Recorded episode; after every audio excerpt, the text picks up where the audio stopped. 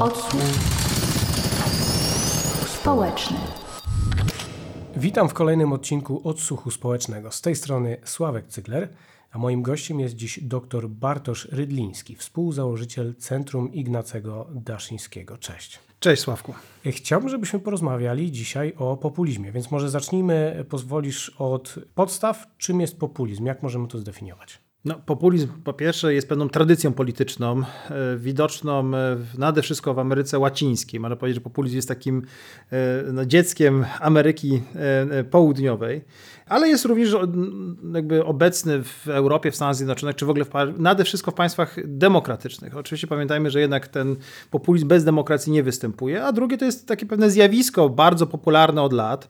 Można powiedzieć, że mamy w ciągu ostatnich 20 lat takie dwie fale populizmu. Jedna związana z mniej więcej takim wejściem w proces globalizacyjny na początku XXI wieku, wtedy w Polsce chociażby takimi partiami populistycznymi, które zawojowały rynek polityczny była Samoobrona czy Liga Polskich Rodzin, no ale tak mniej więcej od 2010 roku na Węgrzech, 2015 roku w Polsce mamy do czynienia z takim no, prawicowym, autorytarnym populizmem, e, chociaż coraz częściej określa się ten populizm mianem e, demokracji nieliberalnej i liberalnej i to jest właśnie nade wszystko postaci Wiktora Orbana, i Jarosława Kaczyńskiego. Dobra, zastanawia mnie już na wstępie, na ile to są rozłączne pojęcia. Powiedziałeś, populizm, jak rozumiem, jest związany stricte z polityką i występuje tylko w demokracjach, tak? No, ciężko jakby spotkać określenia populistyczne, które mają nade wszystko za zadanie e, no, zdobyć popularność e, ludu w państwach e, totalitarnych czy autorytarnych.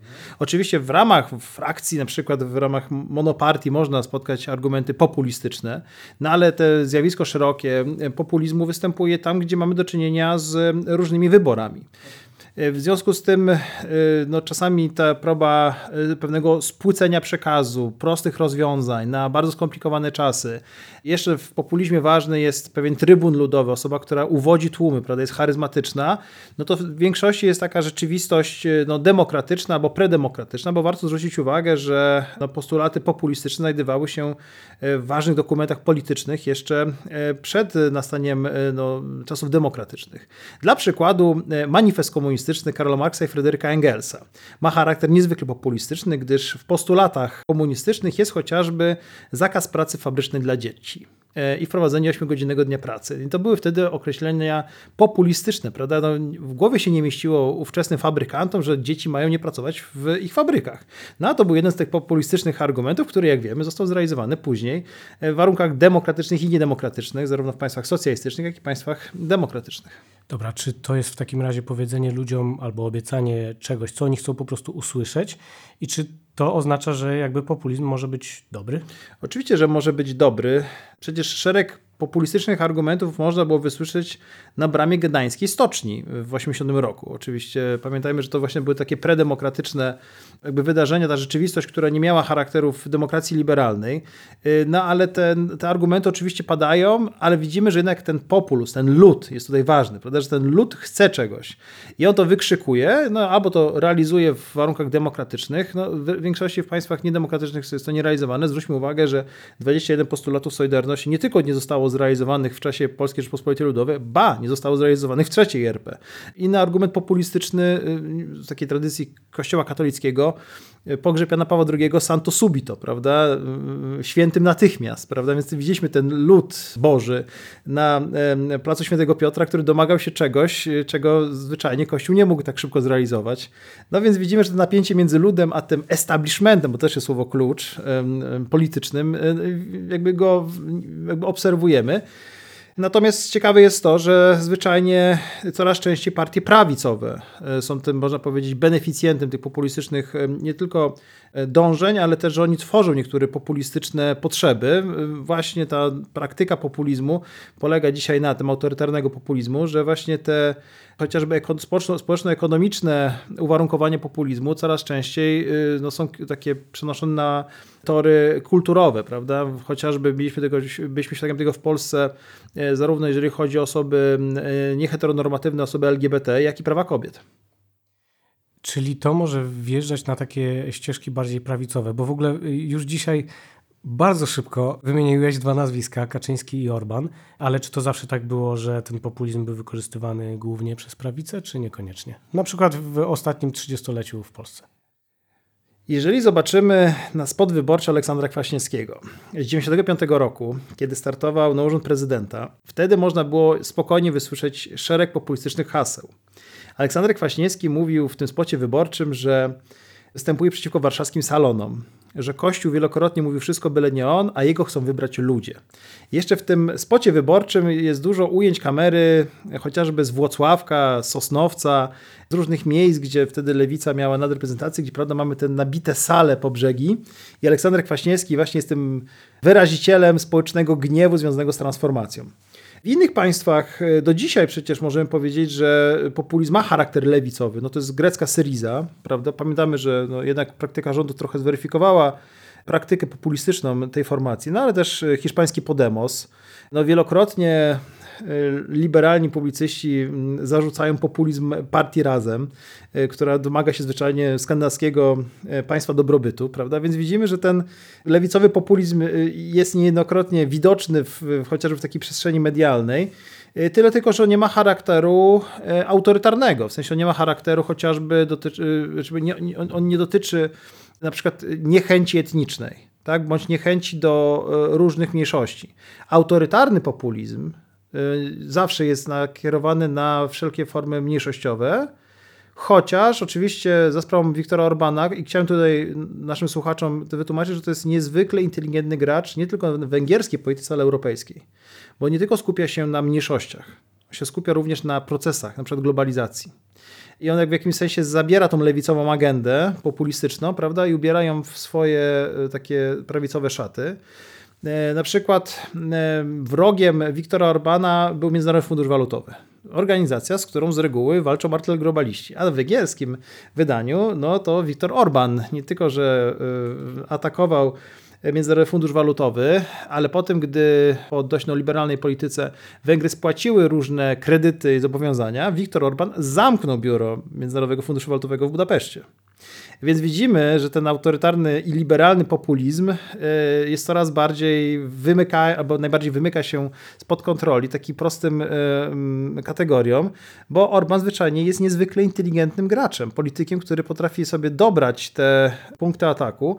Chociaż oczywiście w tych sprawach dotyczących właśnie osób LGBT, to można powiedzieć, że w ostatnim roku to raczej Viktor Orban opierał się na doświadczeniach z Polski prawda, chociażby z kampanii Andrzeja Dudy.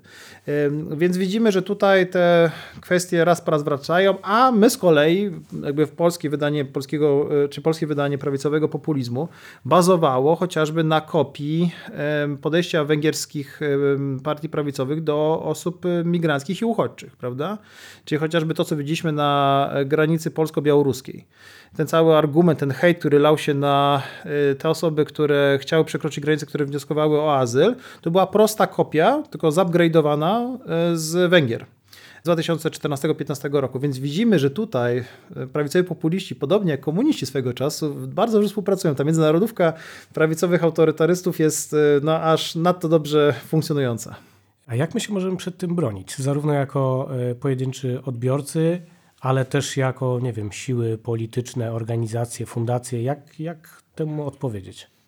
Po pierwsze, warto y, nie gettoizować wyborców populistycznych, w sensie próbować do nich dotrzeć.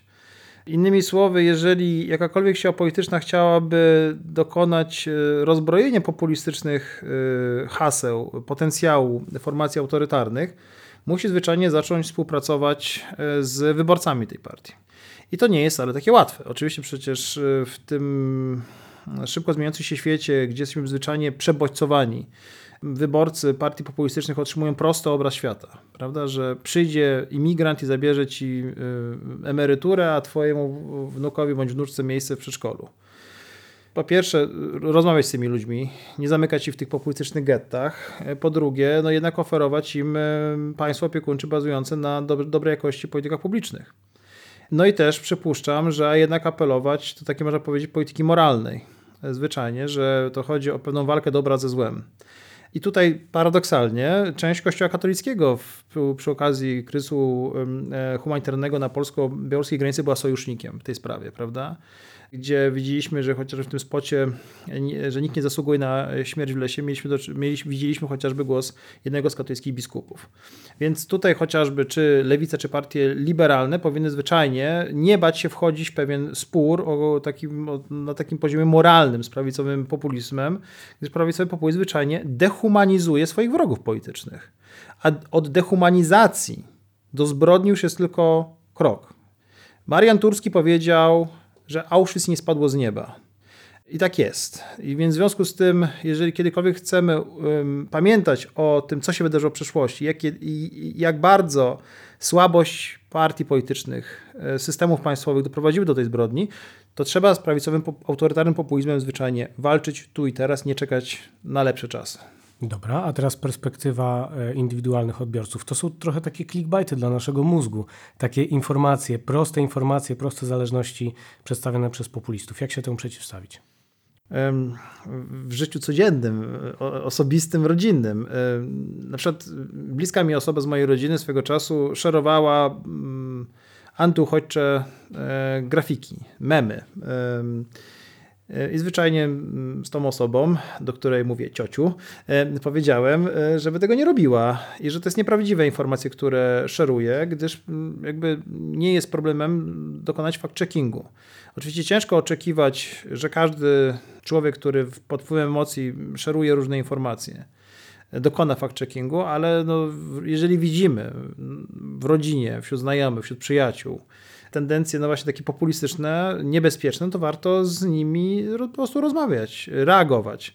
Ja chociażby reaguję w mojej pracy dydaktycznej, jeżeli widzę, że studenci na przykład e, szerują e, albo w czasie zajęć powołują się na różne fake newsy e, albo nieprawdziwe informacje, no to zderza mi z rzeczywistością. Staram się jednak sprawdzić, czy to, co zaprezentowali, ma potwierdzenie w faktach. Natomiast to zwyczajnie trzeba reagować. Trzeba reagować.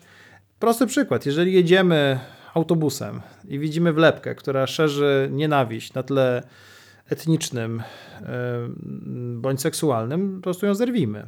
To jest y, forma reakcji na prawicowy populizm. A czy są jakieś formy, nie wiem, może nie zapobiegania, ale jakby to, o czym mówisz, to są właśnie e, reakcje, to jest, to jest zawsze ten krok po kroku populistów. A co możemy, jaką pracę może u podstaw wykonywać, żeby ludzie tak w to nie szli?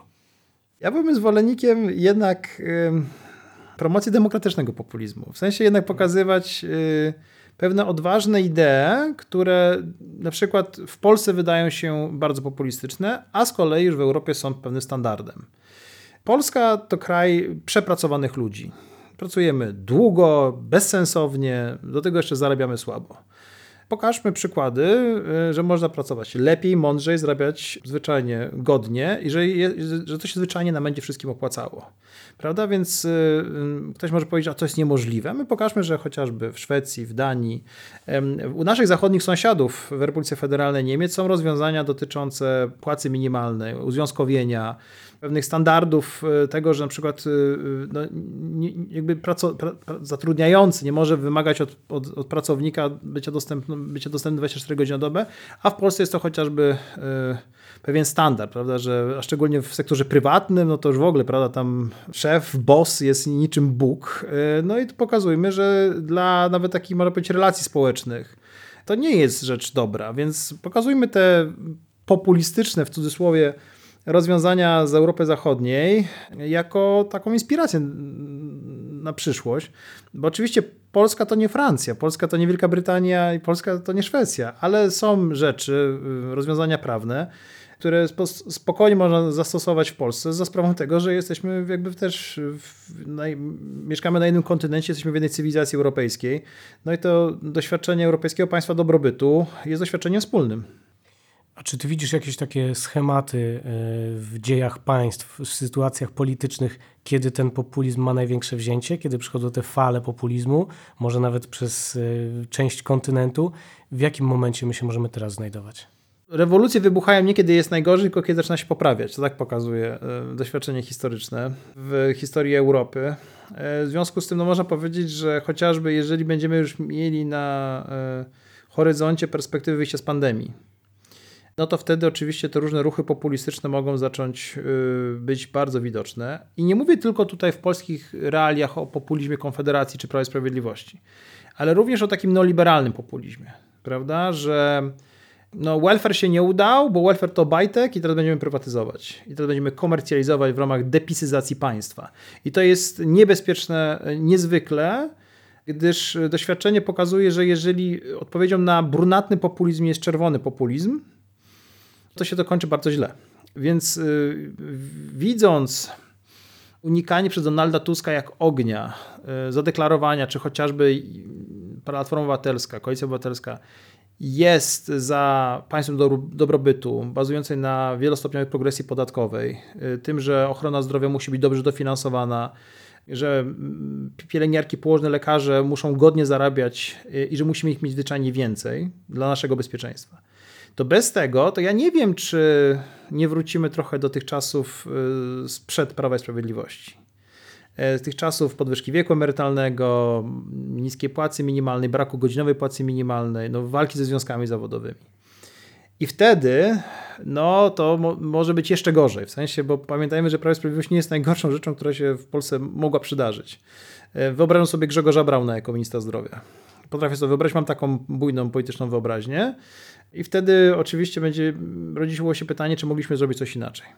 Zastanawiam się, czy mógłbyś nam opowiedzieć o jakichś właśnie może skrajnych przypadkach e, historii populistycznych w Polsce czy, czy w Europie. Jak to się może zaczynać, jak to się może kończyć? No, przykład no, prawicowego populizmu, o którym już trochę wspomniałem ze sprawą Mariana Turskiego. Prawda? Pamiętajmy, że kiedyś... Y, nazizm, czy, prawda, czy sam, sam NSDAP no, był takim prawda, małym ruchem, właśnie populistycznym, bazującym na mm, antysemickich sentymentach, które opowiadane prawda, w bawarskich piwiarniach e, swego czasu stało się mm, państwową doktryną, która zakończyła się zbrodnią Holokaustu. Ale chciałbym powiedzieć o tych dobrych przykładach populizmu, prawda? No, y, ten, ten, ten, ten koncept szwedzkiego domu ludu, prawda? Szwedzkiej socjaldemokracji, prawda? Czyli właśnie tego welfare state, który, który jest trochę dla wszystkich, w którym każdy może się odnaleźć, prawda? Który, który ma charakter niezwykle uniwersalny. Czerwony Wiedeń, prawda, koncept y, mieszkań spółdzielczych, mm, przedszkoli, prawda, z których korzystała nawet, można powiedzieć, klasa mieszczan wiedeńskich. Y, no to są przykłady, że ten populizm oczywiście może mieć no, różne efekty, no bo może mieć albo mieć charakter właśnie taki zbrodniczy, Chociaż pamiętajmy, że również y, w komunistycznych wydaniach populistycznych, no, no niedemokratycznych, bazujące chociażby na no, doświadczeniu, nie wiem, ery Mao Tse-tunga, to, to też może zakończyć się, prawda, bardzo złymi efektami.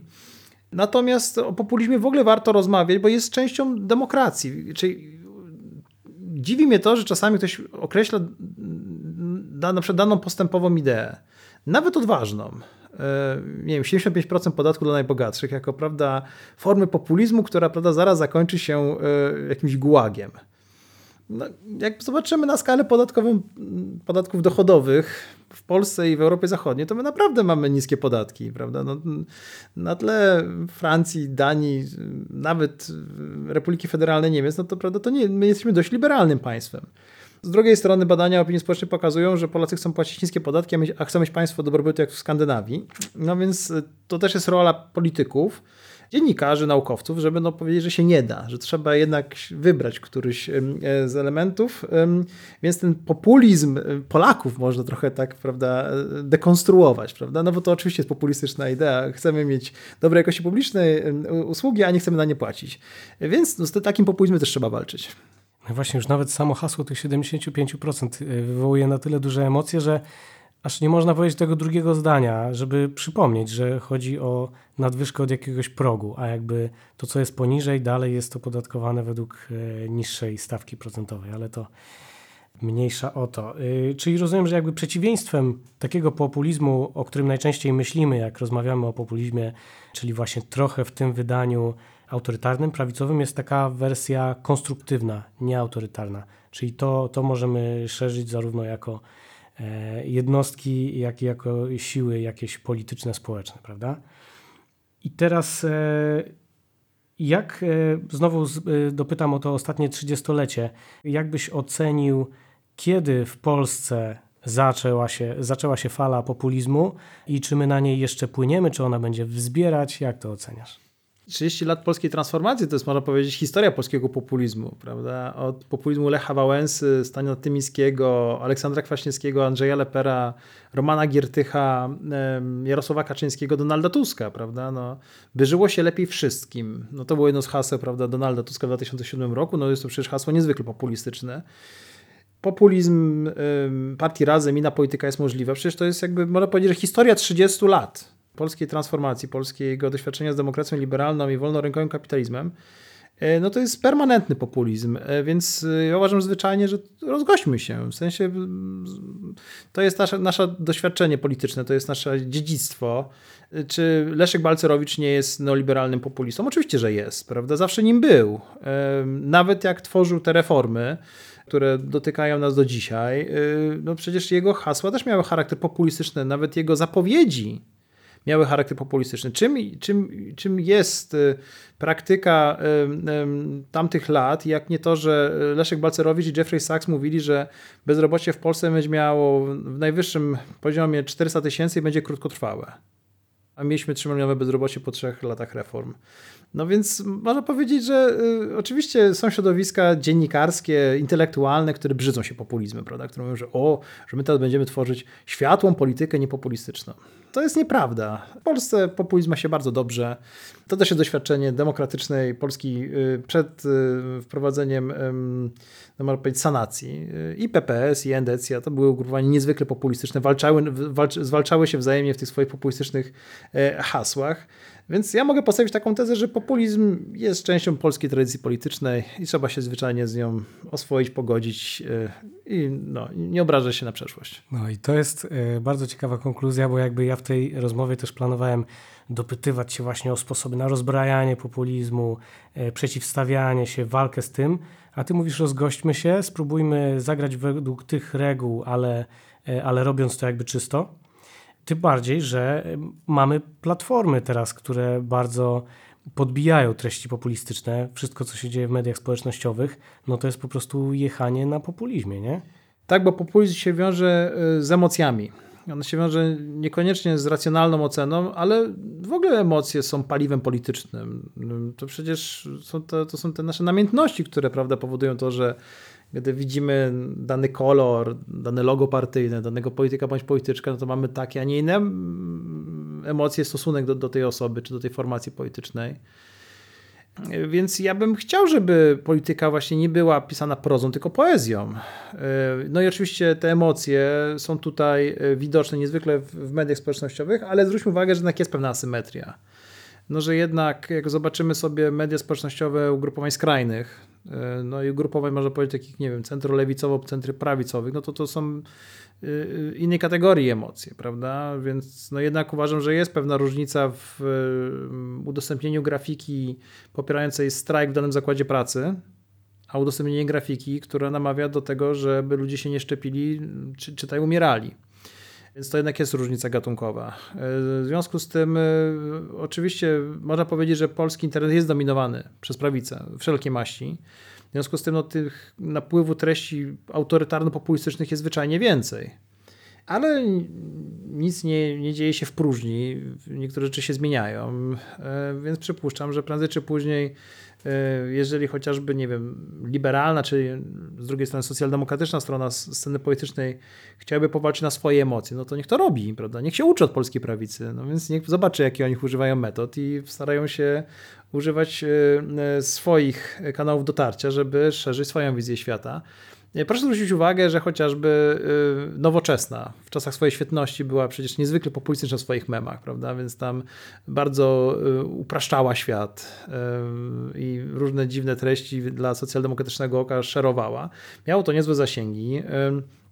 Oczywiście później nowoczesna stała się niezwykle mało ważną sceną polityczną z innych względów. No ale więc y, na przykład socjaldemokracja nie powinna się obrażać, robić swoje, pokazywać y, swój trochę może uproszczony obraz świata, mając na uwadze, że no ma pewną historyczną odpowiedzialność y, za państwo.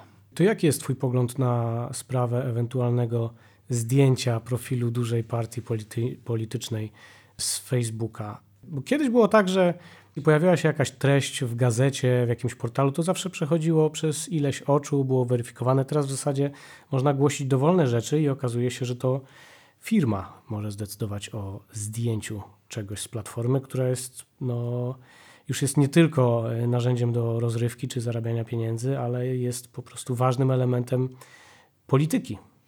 Ja mam pewien problem ze zdjęciem profilu Konfederacji, gdyż uważam, że on powinien zostać zdjęty, ale nie przez firmę, tylko przez bądź organy państwowe, bądź organy organizacje międzynarodowe, jaką jest chociażby Unia Europejska.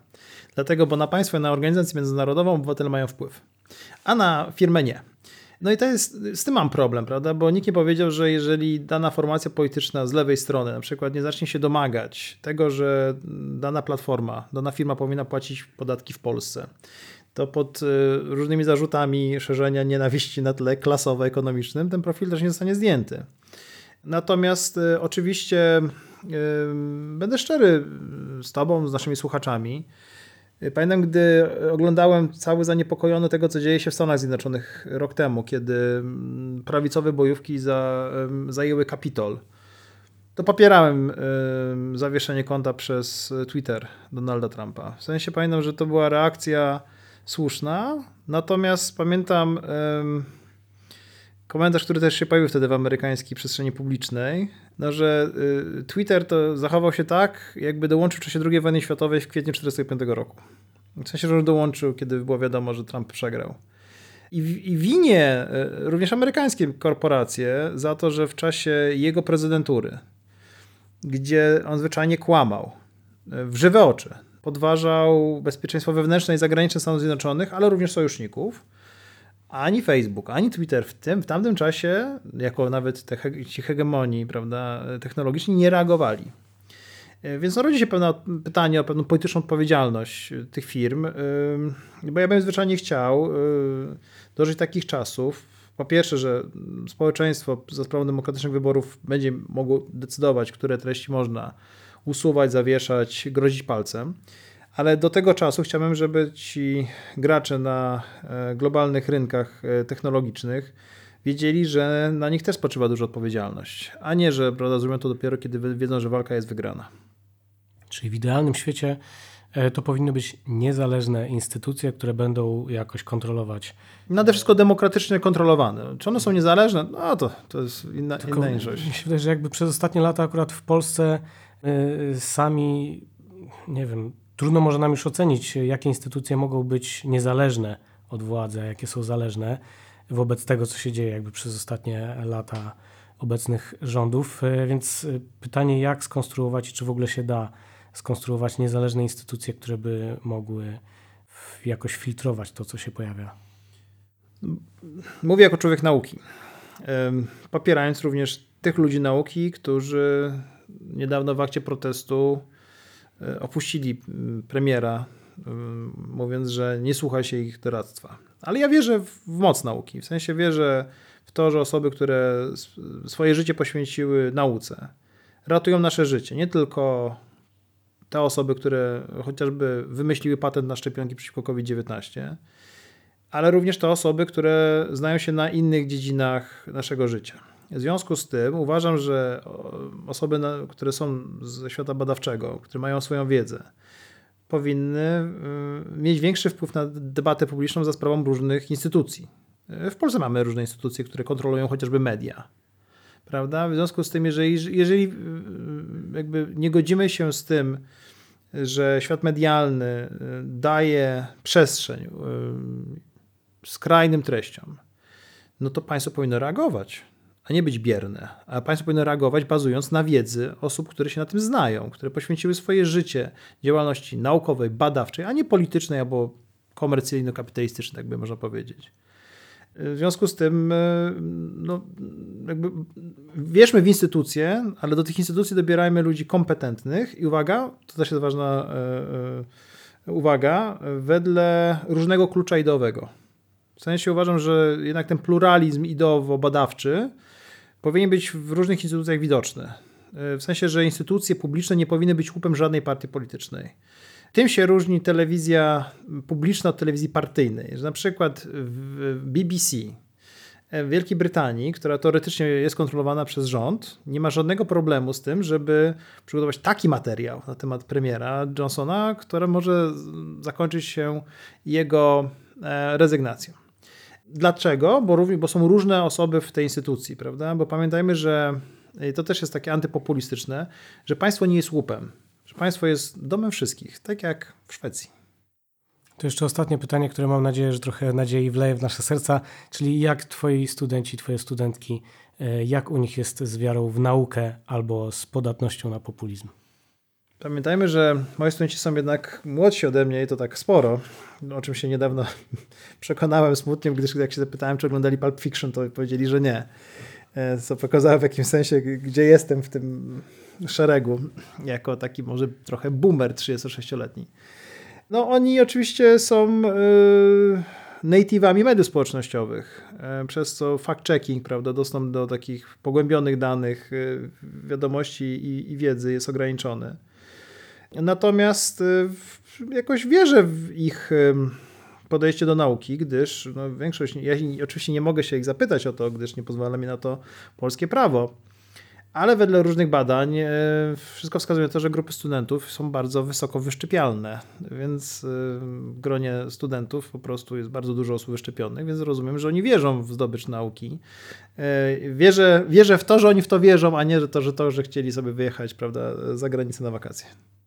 Czyli mamy pozytywny akcent na koniec. Mamy. Bardzo Ci dziękuję. Naszym gościem był dzisiaj starszy pan, dr Bartosz Rydliński, współzałożyciel Centrum Ignacego Daszyńskiego. Serdeczne dzięki.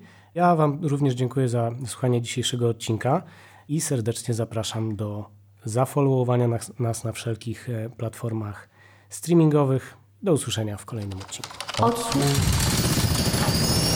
społeczny.